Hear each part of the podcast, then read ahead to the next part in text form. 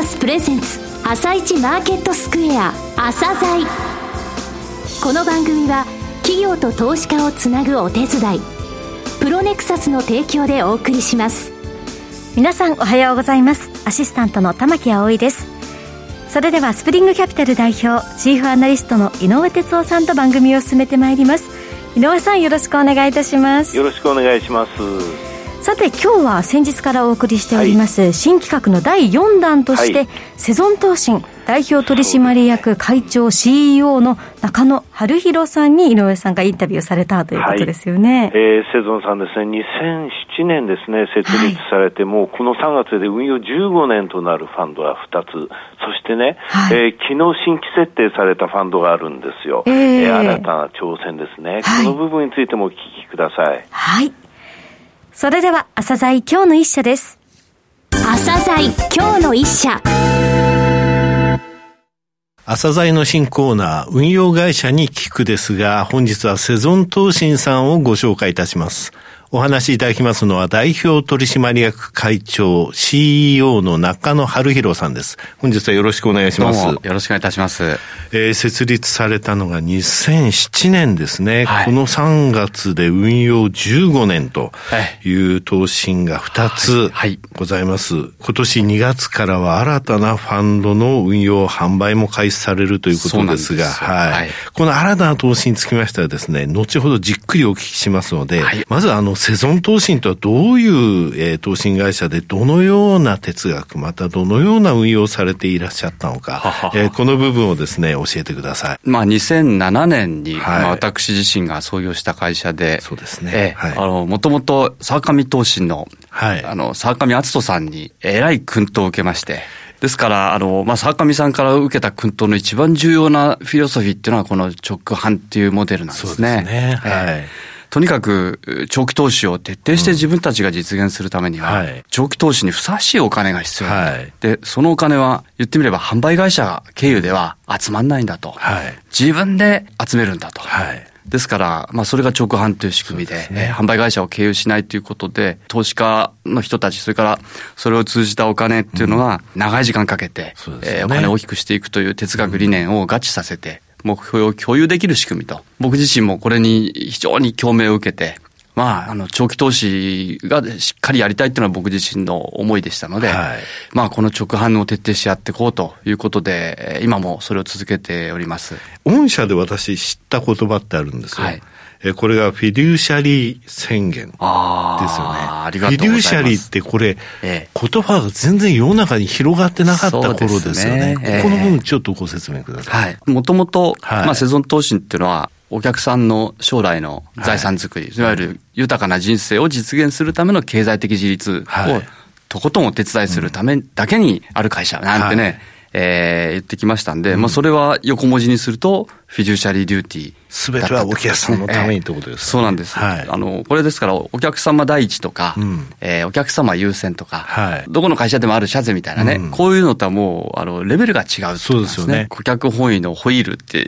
呼んでるんですけど、はい、まあ、あの、こういう考え方で結果的に我々自身がお客様の幸せのためだけに仕事をしているということを表現しているというね。なるほど。顧客層って言いますかね、はい、年齢層はどういう感じになってますかね。ざっくり言いますと、40代以下で6割以上。6割ぐらい。7割弱ぐらい、ね、なるほど、ええ。10代もいらっしゃいますもん、ね。10代おります。それから、あの、0歳とかね。うん、ええ、これはもうお母さんが、ね、やってくださる話ですけどね。これはもうずっと直接、そして、まあ、類とって言いますかね、定期的にお金を入れることによって、そうですね、積み立て投資ですね。なるほど、ということなんですね。積み立て投資のお客様が圧倒的に多くてですね、はいまあ、あの、これ62%っていうのは公表の数字ではあるんですけど、はい、最近始められる方は、ほぼ100%積み立て投資を重ねてやられると。さて、そのあの、投資行動の3原則というのを掲げられていますが、はい、これが長期投資、はい、それから積み立て投資、はい、3番目にね、国際分散投資っていうのを掲げられていますが、はい、15年経ったファンドのうちの一つ、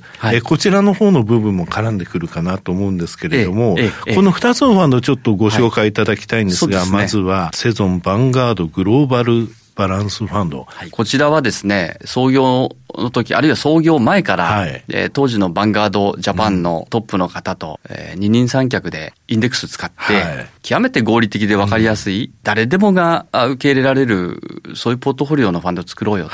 い。うことで、バランス型で、インデックスで、えー、グローバル分散をしたポートフォリオ。で、あの、この思想っていうのは、いわゆる時価総額、あの、マーケット規模でいつも切っていくので、うん、どのタイミングでもその時の世界の経済実態に即して自分のお金が働きに出てるイメージを持ってもらえるファンドなんですね。株と債券の比率は50 50。さて、こちらも3000億円超えてるんですね。すねえー、びっくりしますね、自分でも。21年12月末現在で3000トンで34億円ですね。はい、さて、もう一つの投信です。セゾン資産形成の達人ファンド。はい、これはどういった特徴ですか？これはもう、あの、はい、一言で言うと、うん、グローバルなドアクティブの株式ファンドです。こちら、の、債券というよりは株式。これも株式100%になってますね。100%ということですね。こちらも1920億円。こうして15年間で5000億円の運用会社になったということですね。すさて、御社ですが、この2022年2月に新たにセゾン競争日本ファンド、えー、競争というのは共に作るですが、はい、こちらの投信を設定されましたので、まず変革が求められる日本市場、はいそして運用会社としての社会的使命とありますが、はい、えこの部分について教えてください。はい、ご承知のように、昨年、コーポレートガバナンスコードも全面改定され、うんね、まあ同時に我々自身の行動規範であるスチュワードシップコードも改められ、はい、この中身っていうのは、今までの日本の資本市場のあり方に対しての、徹底したやっぱ問題提起がすべからく込められてますですよね、はい、今までのままでは日本の資本市場、うん、発展成長ありませんよと、はい、海外からきちんとお金を投入してもらえるようなマーケットにしましょうよという、まあ、政府からのメッセージだと思いますんで、そ、ねうん、そのために企業にも意識を変えてもらう。はい。我々運用業界自身も業界上げて意識改革しなきゃいけない。うん、それがきちんと実践され実現するように僕らのような自由な独立系の運用会社がその一つの理想的な姿っていうのを皆さんに見せようじゃないかと。そうですね。まあ、これがあの、うん、僕ら自身のこの今回立ち上げようとした大きな動機です。そうですね。ROE につきましても20年前とか投資家全然知らなかった言葉が。まあそれもそうですね。この、この4、5年でも普通の言葉になりましたけどね。ねあの、この5、6年は個人投資家の一番注目する経営指標って言うとやっぱり ROE。ええ、やっぱりあの株主資本、はい、みんなやっぱり株を買うってことは、はい結果的に一株あたりの株の資本をいくらで買うかということで、はい、そこから利益をどれぐらい出すかと、はい、みんながやっぱりここを意識することによって、アメリカとかヨーロッパ、はい、こういったところを意識していく、そういう市場にならなくてはいけないっていうことなんですかね。おっしゃる通りですね。うん、で、まあ、ROE っていうのは、いわゆる各企業が、うん、あの、経営のベースとする、いわゆる資本コストに合致するわけですから、はい、ね。やっぱり資本市場を通じて、うん、えー、厳しい規律と緊張感っていうものが発露されれば、はい、自然と真面目に取り組む会社、ね、取り組むことができない会社が瞬別されるであろう。ね、あるいは瞬別されるマーケットでなければ、海外からリターンを求めた資金は入ってくるはずがないわけですよ。そうですよね。ですからそういったマーケットを僕ら自身が一つの短所として、うん、えー、導く役割を果たしていこうよという、ちょっと男気のあるようなファンドにしております。はい、なるほど。やはり資本っていうのは本当に高いリターンを一番、ね、あのね、求められてるお金なんだと、うん、改めて認識するところからじゃないですかね。エンゲージメント、これ歌われてるじゃないですか。はい。まさしくそういったことを企業に対して、このファンド、言われていくよと。はいいうことですか、はい、これは。エンゲージメントってのは一体何かっていう定義からなんですね。はいうん、まあ結果的にシンプルに言えば、ROE がもっと上がる会社に一緒に変えていきましょうよと。はいこれをあの、様々に高度に提言してこそ、経営者にとっても価値あるエンゲージメントだと思うんですね。それをあの、しっかりやっていくということで、うん、何百社もできるはずがないので、はい、相当対話する会社、なるほど。あの、要するに投資先絞り込んだファンドになります。で20社ちょっとぐらいになると思います。そうですか。はい、さて、そして私たちの目指す豊かな社会ということも掲げられていらっしゃいます。はい、この部分についてもお話しください。我々自身が、今、あるいはこれまで享受してきた、それなりに豊かな生活を送れてました。これから先も次の世代、あるいはまたその次の世代も日本で生きていくわけですから、はい、その日本というものを、これの20年続いた衰退軌道のまま、はい観化して、そうですね、ね、置いていっていいんだろうかという、うん、まあ、今を生きる人間の一つの、そうですね、えー、心の中での使命というものがありますね、うん、でこういったものを多くの生活者の心にちょっと火をつけたいんですよ。すね、一つはセゾン投資でも15年長期投資を続けられている方もたくさんおられて、はいうん、お金の育つものが実現してきちゃってるんですね。はい、あるいは積み立てをもう何年もやってると、うん、自分が将来こういう形で豊かな財産をきちんと享受できるというイメージが出来上がってる方もいっぱいいる。はい、こういう方が自分のためにお金を使うということはもちろんなんですけど、うん、一部でもいいから、もう一回豊かな社会構造づくりに貢献できるお金っていうのを一緒に動かしていきませんかと。はい、これが一つの大きなテーマになってますね。はいえー、そして実際の運用ですが、先ほど20銘柄程度に絞り込むというふうに言われました。その他銘柄選択の基準みたいなものっていうのはございます？まあ今 ESG という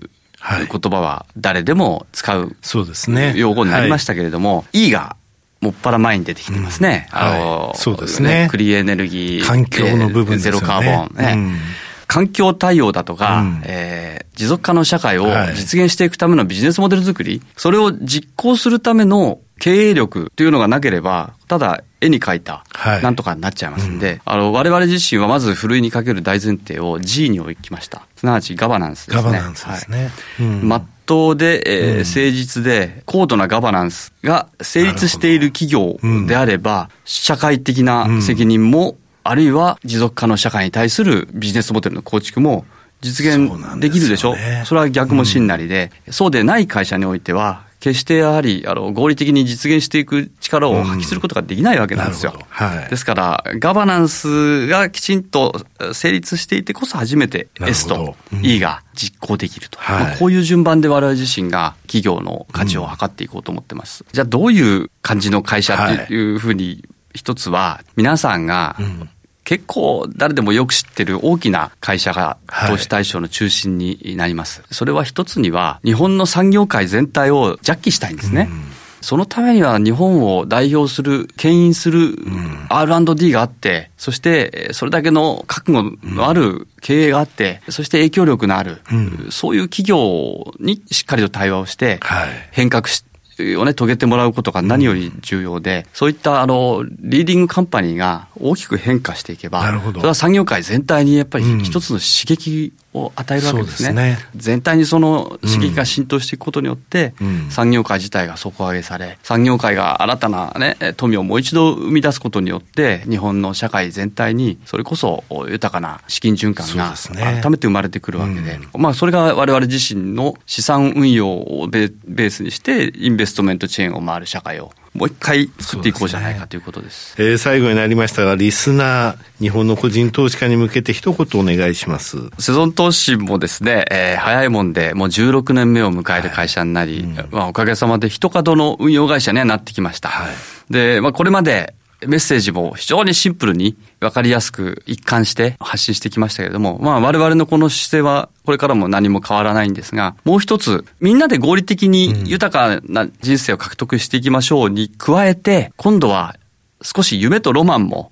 皆さんと一緒に作っていきませんか？我々自身が寄って立って生きていく日本社会の次の時代っていうものを決して諦めずに、我々自身のお金で支えていくっていうことを実現できたら、僕らもっと心も豊かになりますよね。ねこんな形で、あの、次の第2ステージのセゾン投資は、うん、新しい成長に向けて挑戦を始めましたので、ぜひ、引き続き、皆さん長期投資を一緒にお付き合いいただければと思います。はい。えー、中野さん、本日はどうもありがとうございました。はい、ありがとうございました。今日の一社、セゾン投信をご紹介しました。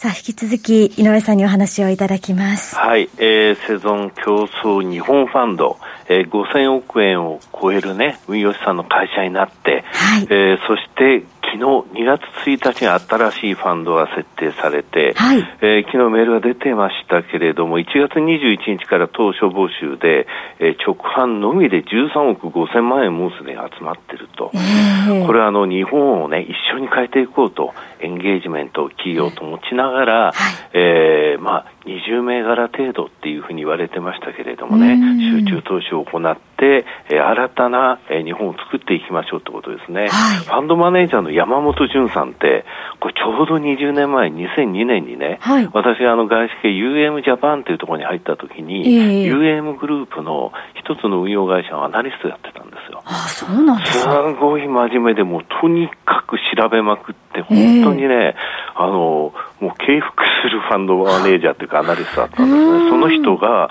え今回ポートフォリオマネージャーで運用責任者なんですね。はい、えこのファンドについても私注目して見ていきたいと思います。はい。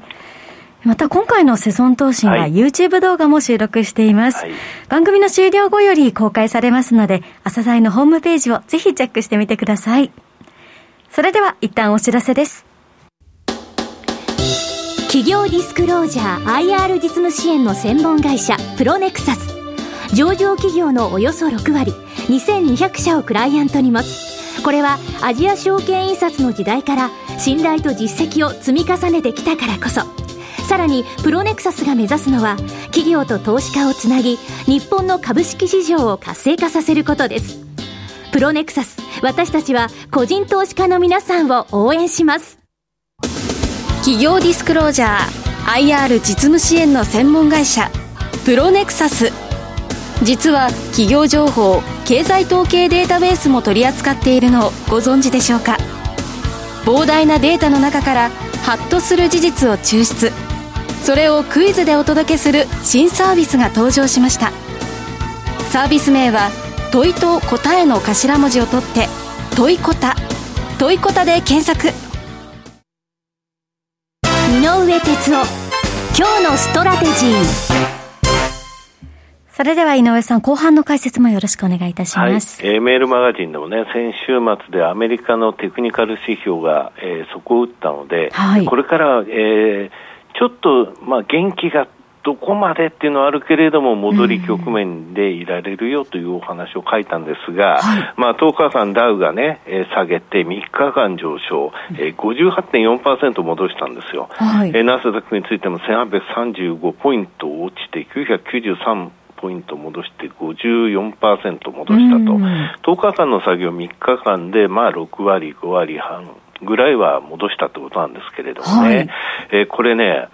北京オリンピックが開かれるからなんですよね。あ、そうなんですね。うん、今ね、3つ織り込まなきゃいけない材料があって、1つオミクロン、1つがアメリカの利上げ、うん、そして3つ目が地政学リスクなんですよね。その地政学リスクっていうのはものすごい意識されていたと、え具体的にはウクライナの話なんですけれどもね、はい、それがあの今回につきましてオリンピッククの、えー、開会式もありますし、えー、プーチン大統領も、えー、中国に入るということで、ちょっとこの間っていうのは安全地帯入りっていう感じになってるんですよね。はい、それもあって、その静かに上がれる時間帯に入っているということなんですが、まあそうは言ってもこの番組で何度も言ってる3回入り、えー、5日25日、75日移動平均回路全部足してっていうので、きますとね、えー、まずは0%っていうのが日経平均で2万7856円、はい、プラス5%が2万8364円、